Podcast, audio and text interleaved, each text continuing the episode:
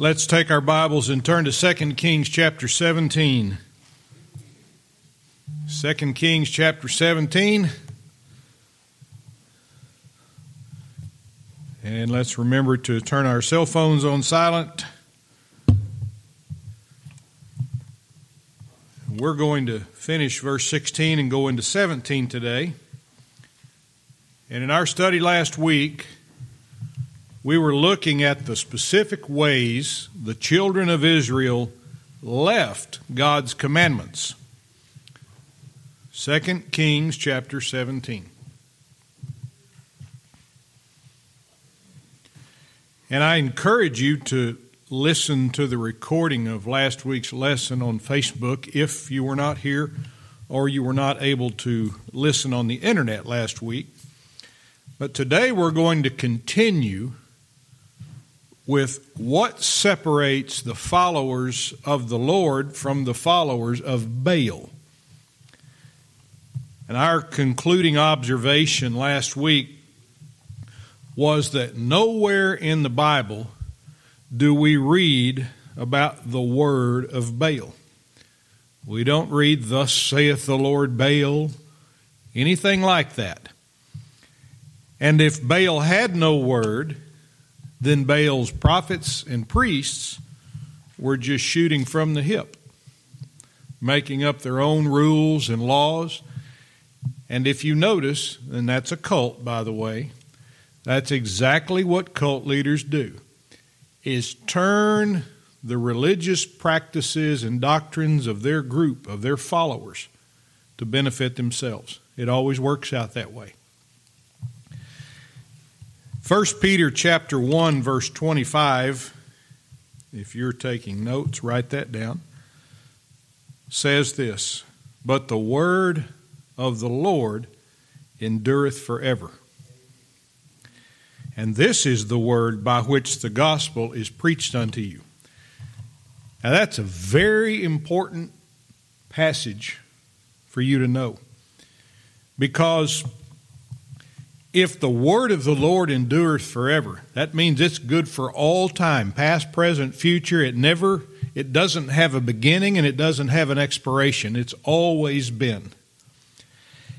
And that verse said, and this is the word, that enduring word, this is the word which by the gospel is preached unto you.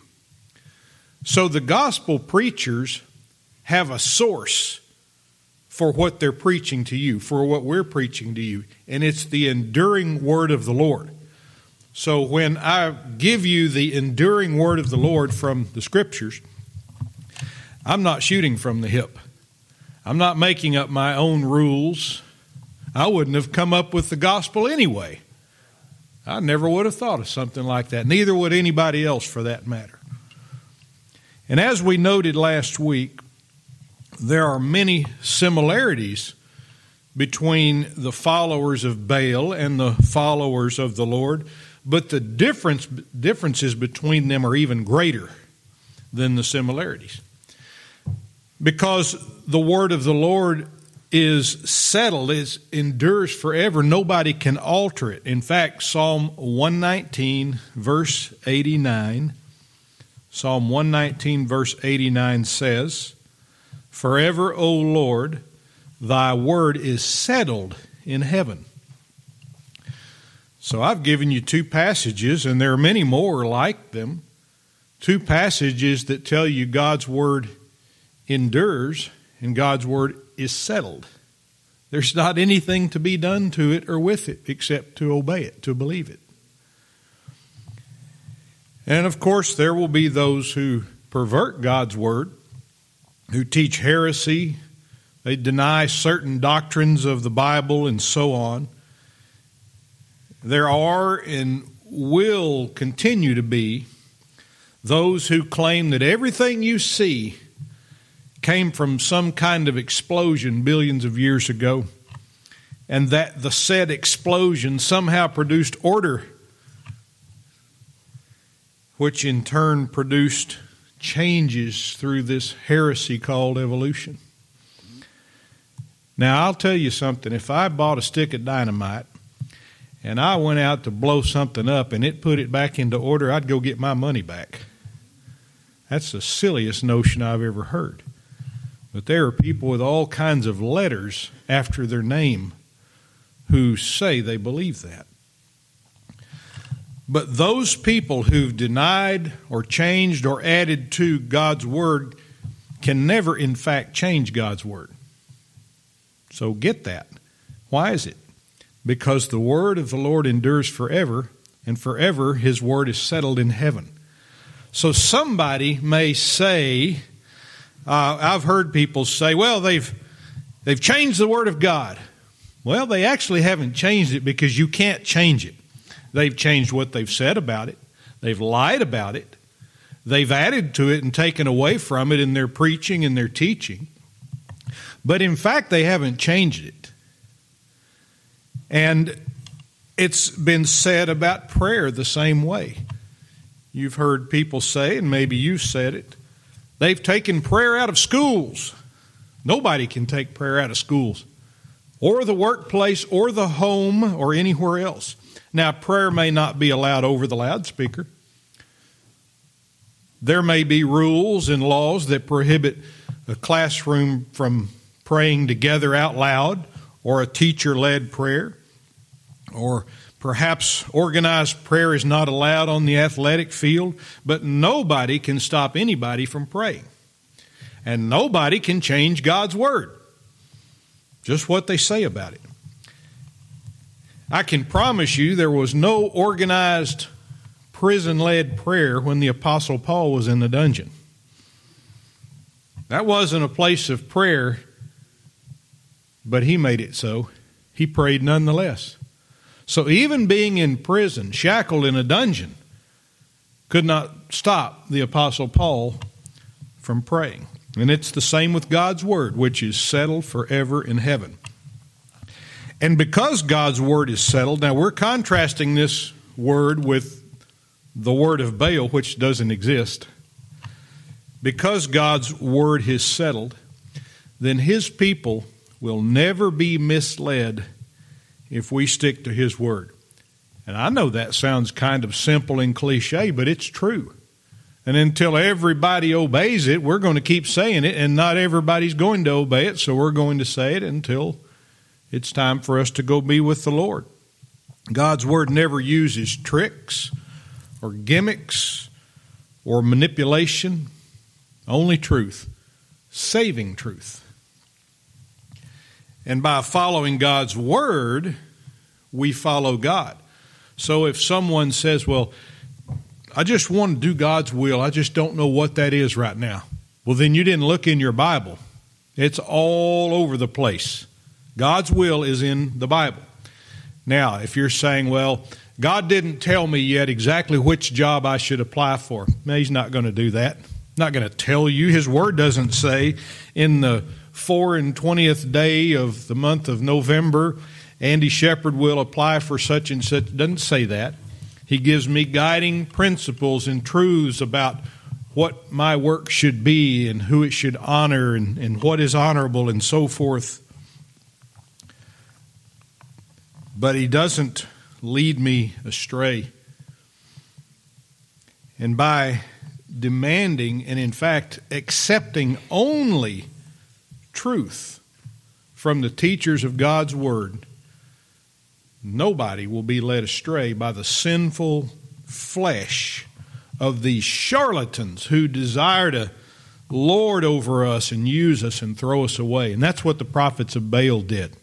That's what the priests of Baal did to the people.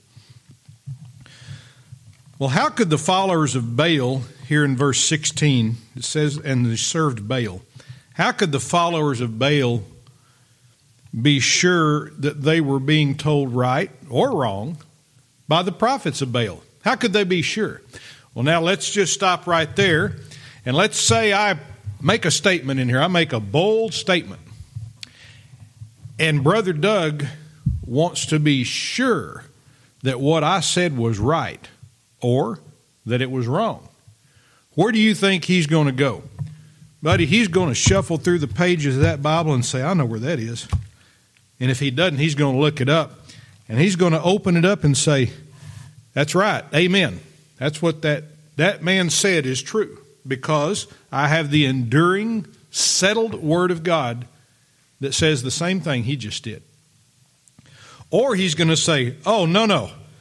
What he said is the exact opposite of what the Bible says, and here it is. So he has somewhere to go check, and so do you, by the way. In fact, we expect you to do that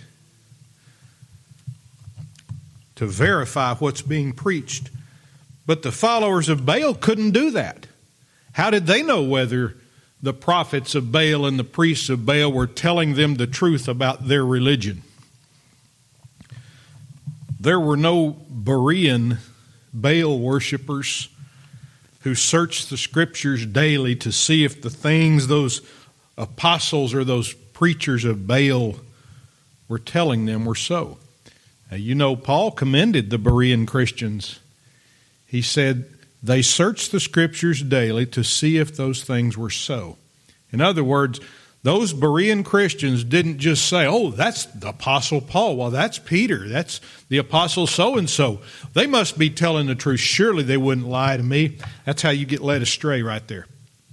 Is by believing that because a man you admire said something that it's got to be true, and you base that upon your admiration of that man rather than whether he is telling the truth or not. Those priests and prophets of Baal were the classic manipulators, just like those false preachers are today. And they wrote their own laws and rules, and they did it in a very sinister way, the same way Satan does. He's the author of this. They paralleled God's Word. They walked right alongside of it and said, All right, we'll make our, we'll be sure we have a, a prophet because the Christian religion has prophets, so we'll have a prophet. And we'll be sure that we have sacrifices because they have sacrifices, so we better make it look an awful lot like that. That's what Satan does. He's the great counterfeiter, isn't he? They mimicked the ordinances and commands of the Lord, but they stopped short of obeying those commands. And today's prophets of Baal are the same counterfeiters. They may be called something different rather than prophets of Baal. But they're the same counterfeiters because they appeal to the desire, that religious desire people have inside them. You know, man has in his heart a concept of a creator. You can go anywhere in the world and speak to any people group, and they're going to have some concept of a creator, even if they are not Christians. They will acknowledge there's some force bigger and better than I am. There's something that we don't know, whether they acknowledge the one true God or not. Did you know even atheists and agnostics have that sense? They may tell you, oh, no, no, no, everything's done when you die. They don't really believe that. It takes more faith to believe that, probably, than it does to be a Christian.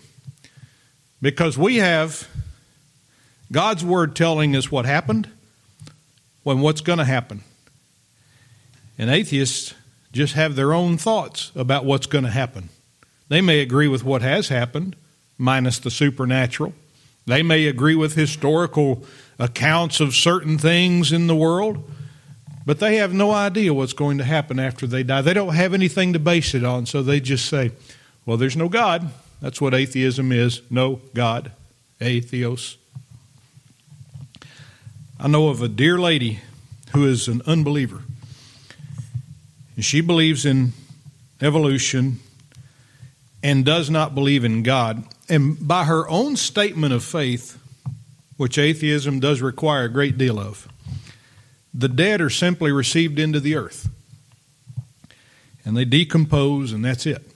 That's what she has to believe.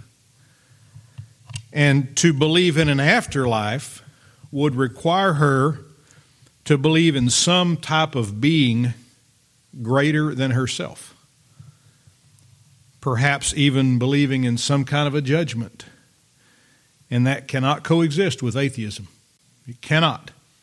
Because atheism is a secular, selfish religion. It is self centered. It means when I'm done, everything's done. There's nothing for me after I die. That's what atheism would have to agree with. And this dear lady's parents are both dead. They passed away at different times, but both of them were cremated. And the lady of whom I speak had a special urn, a wooden urn made for their ashes. It's a wooden box. And I saw it before she had her parents' ashes put in it. And I saw it when it was, after it was built. And on one side will go her father's ashes, and on the other side will be her mother's ashes. And in the middle, there's a partition to keep them separate. Do you know what she did? Do you know what she built between the two sides of that urn? She carved a little tunnel out at the bottom, a little hole. And she said that the reason she did that was so her parents' ashes could mingle. Now, what did that just tell you about her atheism? She's got doubts, doesn't she? She has some doubts. Because to the true atheist, there is no commingling. It's just a bunch of carbon. You've just been reduced to ashes. There is no you anymore. There is no father and mother. Those are just ashes. They, they're gone. And it tells me that she has some notion that her parents are going to be together after death or in death. Somehow. With the mixing of these ashes. And I and others have prayed for this dear lady for decades that she would repent of her unbelief and put her trust in Jesus for salvation.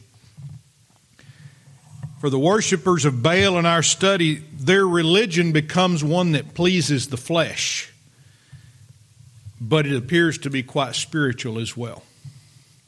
In fact, it is spiritual. It's just the wrong kind of spirit, isn't it?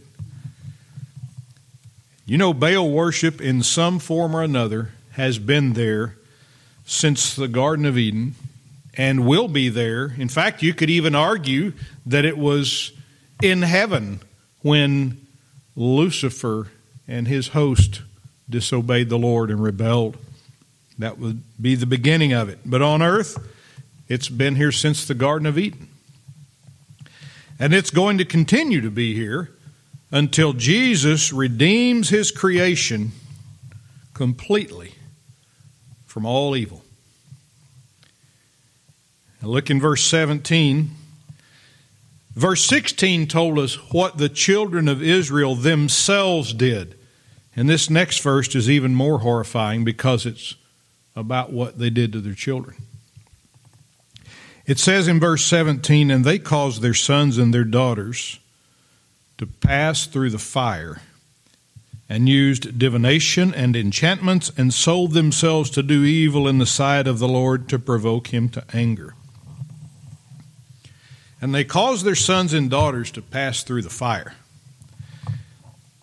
It wasn't enough for the Israelites themselves to go astray from the truth they knew. Now they've led their children astray from a truth they never knew by passing them through the fire. When we have children, nobody has to tell us to love and protect our children unless there is something seriously wrong with the parent's mental health. In fact, it would take quite a brainwashing to cause a parent to knowingly deliver their children unto certain death. And not only did this happen in the time about which we are reading, but it'll happen again. We have Jesus' word on that. In Matthew chapter 10, Jesus was telling the apostles about how hard this road was going to be for them after he sent them into the world with the gospel message. He said, Here's what you signed up for, here's what you've been called to. And in verse 21 of that chapter, it's Matthew 10 21, Jesus said, And the brother shall deliver up the brother to death, and the father the child, and the children shall rise up against their parents and cause them to be put to death. That word deliver in the verse I just read you is translated as the word betray 40 times in the New Testament. And yes, for a father to deliver up a child or a child to deliver up a father to death is betrayal. That's what it is. And betrayal is exactly what it is for the worshippers of Baal. They have betrayed their children, but you know who they betrayed first? They betrayed God. And once you betray God, it's much easier to walk down that road because when you betray God, you deny what His Word says. You deny that all of the things He's told us about how to care for our children. Now, what does it mean to pass through the fire? You have that in your text. And they caused their sons and daughters to pass through the fire. To pass through the fire, you have to go into the fire first, don't you? You're not in the fire. Now you go into the fire and then you pass through the fire. And of course, this fire was not one that would be survived. And when we think about it, it's the opposite of what a parent would do naturally to protect a child. We teach our children not to touch the stove. Now, I'll tell you, it's a cruel thing to grow up in a house with an electric stove because you really don't know when it's hot until you've already put your hand on it. With a gas stove, you see the flame and you say, hey, the stove is on. But as I did my children, and you probably did yours, we teach them not to touch the stove because we don't want them to learn that lesson the hard way. We don't say, Well, I'm going to turn it on and I'm going to see what happens. And when he goes up there and touches it and it burns his little finger, that'll teach him, and then maybe he'll never do it again. We would never do that, not in our right minds. We don't want our children to hurt. When they hurt, we hurt. But it still happens, doesn't it? They'll still touch the stove. Now, I want you to imagine as we think about the children of Moloch or the children of Israel causing their children to pass through the fire. What if a parent said, I'm going to cause my children to pass through the traffic on the interstate and hope they can make it across the highway? Well, that'd be a foolish notion, wouldn't it? So there had to be a purpose for this passing through the fire. And we're going to look at that purpose. It's shown to us in Leviticus chapter 18 and verse 21, if you'll write that down. Leviticus chapter 18, verse 21. And this is where God forbids the children of Israel from causing their children to pass through the fire. Here's what it says And thou shalt not let any of thy seed, that means your children, your offspring, pass through the fire to Molech with a capital N. Neither shalt thou profane the name of thy God. I am the Lord. So, in that Leviticus verse, it tells us to whom the children of Israel were forbidden to pass their children through the fire to Molech. They passed them through the fire, and Leviticus teaches us that it wasn't just to see if they could handle the heat, it was to Molech. God said, Don't do it. And what I want to emphasize in that verse in Leviticus is the very small, huge word, a preposition, to, T-O, to Molech. Passing to Molech is the problem here. It's bad enough to put the children through the fire, but they were doing it to pass them to Molech. And Molech means king. And history tells us this was the name of one of the false gods of the heathen at that time. So the wicked Israelite parents were causing their children not only to pass through the fire, but we may infer in our text, based on what God said in Leviticus, that they were sending them through the fire to Molech.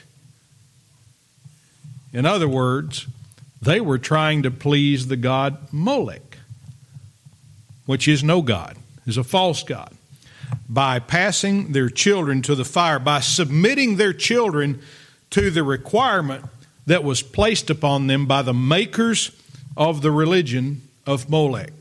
Whether it be the religion of Molech or Baal or Astaroth or any of the other false gods, it's all got one author, and that's Satan.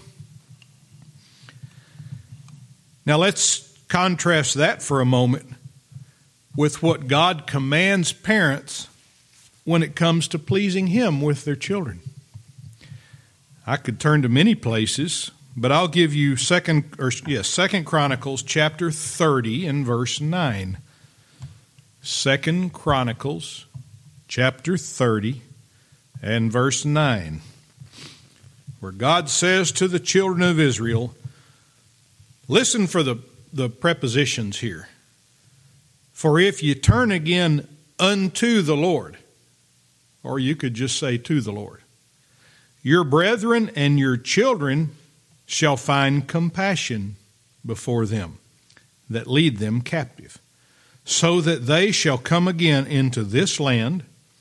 For the Lord your God is gracious and merciful, and will not turn away his face from you if you return unto him. So, yes, there were many prepositions, and if you circled them all, I'm so proud of you, girls boys, if you did that. But the ones unto and unto, those are the ones I want you to really look at. God said, if you return to me, that means they were away from him for a while. You return to me, you're not going to find what you find when you go to Molech. You're not going to pass through a fire and be burned to death to try to please a false God. You return to me, even though you've been far away from me, you return to me. You'll find compassion even among your captors. You'll find grace and mercy from the Lord. And I, said the Lord, will not turn my face away from you. Well, that's a whole different set of circumstances than passing the children through the fire to Molech. And the result of turning to Molech rather than God is, and passing your children through the fire to him is death. That's the result. It's death. The child dies, and guess what? Molech is still not pleased. Because another parent passes his child through the fire, and that child dies, and it goes on and on because some priest, some prophet of that false religion said so. You notice these radical Muslim leaders, well, you don't see them volunteering to wear the suicide vest, do you?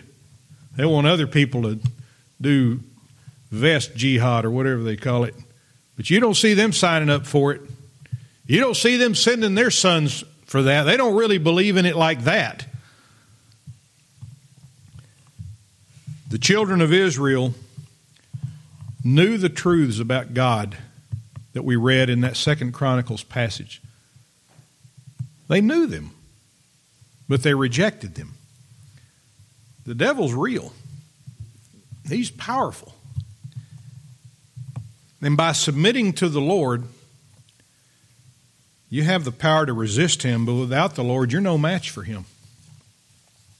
You'll pass your children through the fire to Molech just like these others did, except maybe not in that actual, literal way.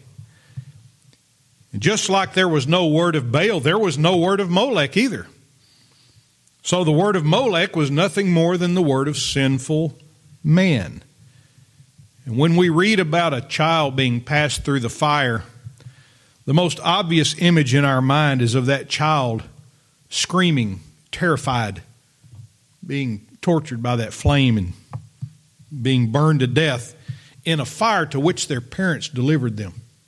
Can you imagine that image of that child reaching for mom and dad, and mom and dad going, No, we're trying to please Molech?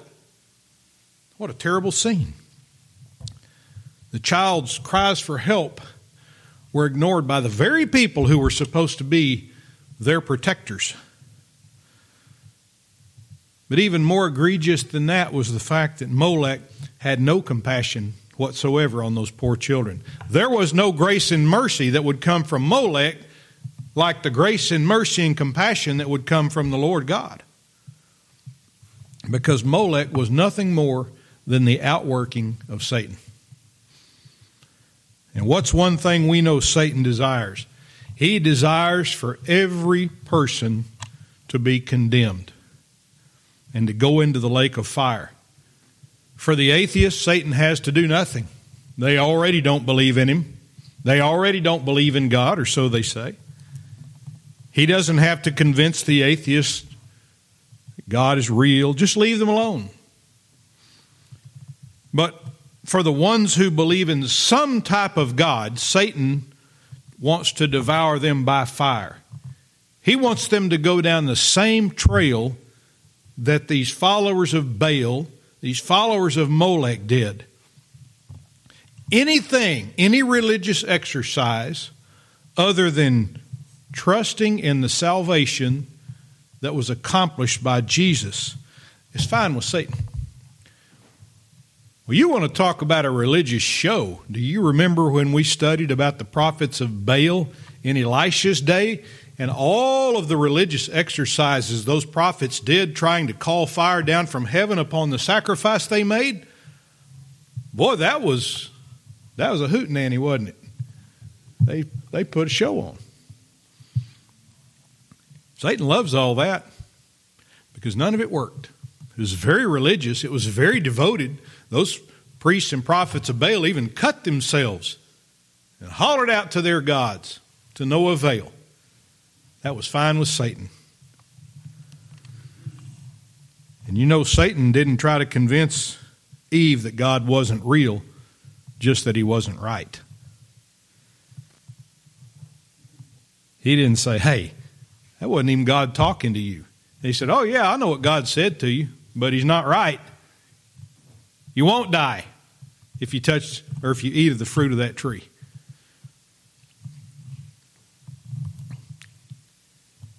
In the spiritual ears of the children of Israel, Satan has whispered to them, Molech will be happy with you if you will send your children to him through the fire. Now, contrast that with the invitation that Jesus gave. Matthew 11, verses 28 through 29. Matthew 11, 28 through 29. He said, Come unto me all ye that labor and are heavy laden, and I will give you rest. Take my yoke upon you and learn of me, for I am meek and lowly in heart, and ye shall find rest unto your souls. Coming to Molech is death, not life. Coming to Christ is life and not death. It's that simple. In John chapter 5, verses 39 through 40, John 5 39 through 40. Just to show you that coming to Jesus is not death but life. He said, Jesus said, Search the scriptures, for in them ye think ye have eternal life. And they are they which testify of me, and ye will not come to me that ye might have life. Come to Molech, you have death. Come to me, you have life. And deceived by Satan, the children of Israel thought they could come to Molech and have life. 1 John 5, verse 11. 1 John 5, verse 11. And this is the record that God hath given to us eternal life, and this life is in His Son. It's not in Molech, it's not in the baptistry, it's not in religion, a so called sinner's prayer, the having the name Baptist on your church it's in his son. And we can't help but wonder how in the world did Israelites, God's chosen people, whom he called out of bondage and led them into through the wilderness and into the promised land. How did those people go from worshiping God in spirit and in truth, even as recently as the days of King Solomon in our studies, to serving Baal and Molech and completely rejecting God? It didn't happen overnight. You don't just wake up one morning and say, I think I'll be evil today. In fact, I think I'll just be evil the rest of my life. You don't do that. It happens over the course of a generation, even several generations. As we read the sorry testimony, and they did after the sins of the, Jeroboam the son of Nebat. They continued in the sins of, the, of Jeroboam the son of Nebat. Over and over, the generations did. The religious leaders tickled the people's itching ears with the words that they wanted to hear. And they listened, those religious leaders listened to the people, just like Aaron did at the foot of Mount Sinai when the children of Israel, those wicked Israelites, said, What's become of this Moses? We wot not. We don't know where he is. Up, make us gods to go before us. It didn't happen overnight. I read yesterday about a Baptist pastor of a church in Alabama. He was also the mayor of the town where he was a pastor. And he was found to have been advertising himself as a woman online. He had his own little nickname and all his own account. I don't know what he what account he used. And he was dressing up in women's clothing and posting extremely vulgar content. And police were called after this was discovered and it got out. The police were called to do a welfare check on him. And somehow they tried to stop him in a car and he pulled a handgun out and he, he committed suicide in front of them. But before he killed himself that week, that Wednesday night, he spoke before his church but he made a statement that was captured in the press. Now, this is a Baptist pastor. He said, What I do in my private life has nothing to do with what I do in my holy life. That's what he said. Now, that's a wicked thing to say. So, whatever he did that others couldn't see was not connected to his holy life, as he called it. That pastor didn't wake up one morning and decide he wanted to be a crossdresser, a pervert, and to make such a statement about holy life and all of that. That wasn't an overnight thing. It wasn't an impulsive decision, just like it wasn't for the children of Israel.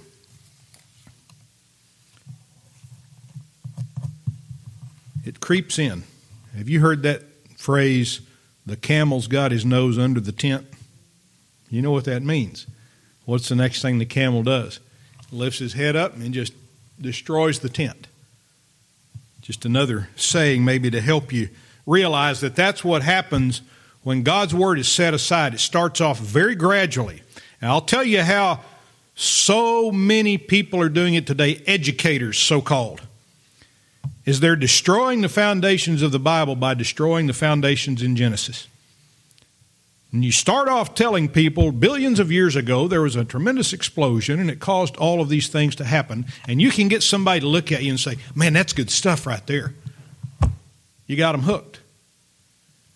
When we teach our children, and yourselves for that matter, if you don't know, the foundations in Genesis, that they do not agree with this concept of the spontaneous generation and, and the evolution of species and all. It doesn't agree with it.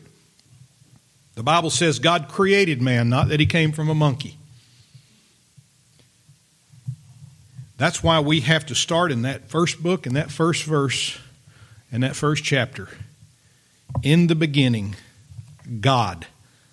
Everything else proceeds from that. In the beginning, God. Not an explosion, not something else. In the beginning, God. Now let's look back in our text And see what else they use in the middle of verse 17. And they caused their sons and daughters to pass through the fire and used divination. Divination. Where the word divination is translated as the word witchcraft in one place in the Old Testament. But let's look at the root word, the English word, divination. The root word of it is the word divine. Now that makes sense, doesn't it? The divine. You've heard God referred to as the divine, and He is. And in the Bible, He is. And this may not this or this may be a shock to you, but it's not always a bad thing to divine or use divination. Proverbs 16 verse 10. Proverbs 16 verse 10 says a divine sentence or judgment is in the lips of the king, his mouth transgress, transgresseth not in judgment.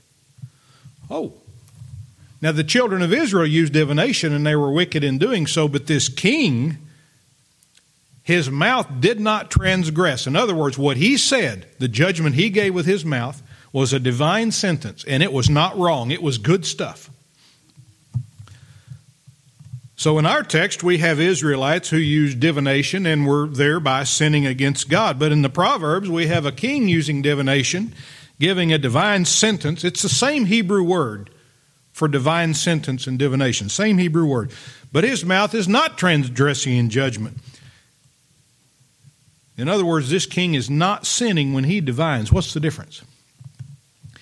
If you go to the New Testament, you'll also see the English word divine used. Now remember, the New Testament is translated from the Greek language, and the Old Testament from the Hebrew language.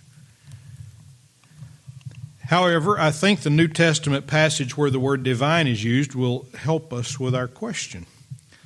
Write down 2 Peter chapter 1 verse 3. 2 Peter 1 verse 3 according as his divine power hath given unto us all things that pertain unto life and godliness, through the knowledge of him that hath called us to glory and virtue, whereby are given unto us exceeding great and precious promises, that by these ye might be partakers of the divine nature, having escaped the corruption that is in the world through lust. So Peter wrote about the divine power he wrote about the divine nature. And then in Acts 17, verse 29, we have a couple of minutes. Maybe I can get through this thought. In Acts 17, verse 29, you will see the word, the Greek word theos or theos, translated as the word Godhead with a capital G. That's the Father, Son, and Holy Spirit. Where he writes, where Luke writes in Acts 17, 29, Forasmuch then as we are the offspring of God, we ought not to think that the Godhead, or the divine, is like unto gold or silver or stone graven by art and man's device. What we learn from these New Testament verses about the word, the English word divine and also the word Godhead is that the divine, that is God, produces in man a divine nature by his divine power, and that in turn produces a divine sentence like the one the king gave in Proverbs 16. The divine nature and the divine sentence are pleasing to God because he produces them in us. I hope it's beginning to click. Why was it wicked for the Israelites to use divination? Because that divination sprang from a sinful nature which produced a sinful sentence, not a divine one. Speaking something as though it is the oracle or the divine sentence of God is sin unless that oracle or sentence is actually what God said in His Word. You remember the great altar that was brought to the temple to sit near the brazen altar? And that great altar would be used to offer up sacrifices to God, and those who used it would say, We're being obedient. Because God commanded animal sacrifices to be made, and He commanded them to be burnt upon an altar, and yes, He did. But He commanded those animal sacrifices to be burnt on His altar, not a replacement. And just as it was wrong to use a filthy replacement altar to offer up sacrifices to God. It was wrong to use divination to pronounce unjust sentences and claim they were pleasing to God. And with that, we'll close in prayer. Father, we're so grateful for those who came and gave their attention to the preaching of your word and those who tuned in online, setting aside this time to, to give themselves to the study of the word of God. And Lord, we pray that your Spirit would teach us all of the truth that we've covered today and remove any confusion that we may have. Just turn the light on for us so when we read your word, we understand what you're saying. And Father, I just pray you'd help us during this next hour, our singing, our preaching, our praying, our fellowship with one another, that it would be pleasing in your sight. In Jesus' name, amen.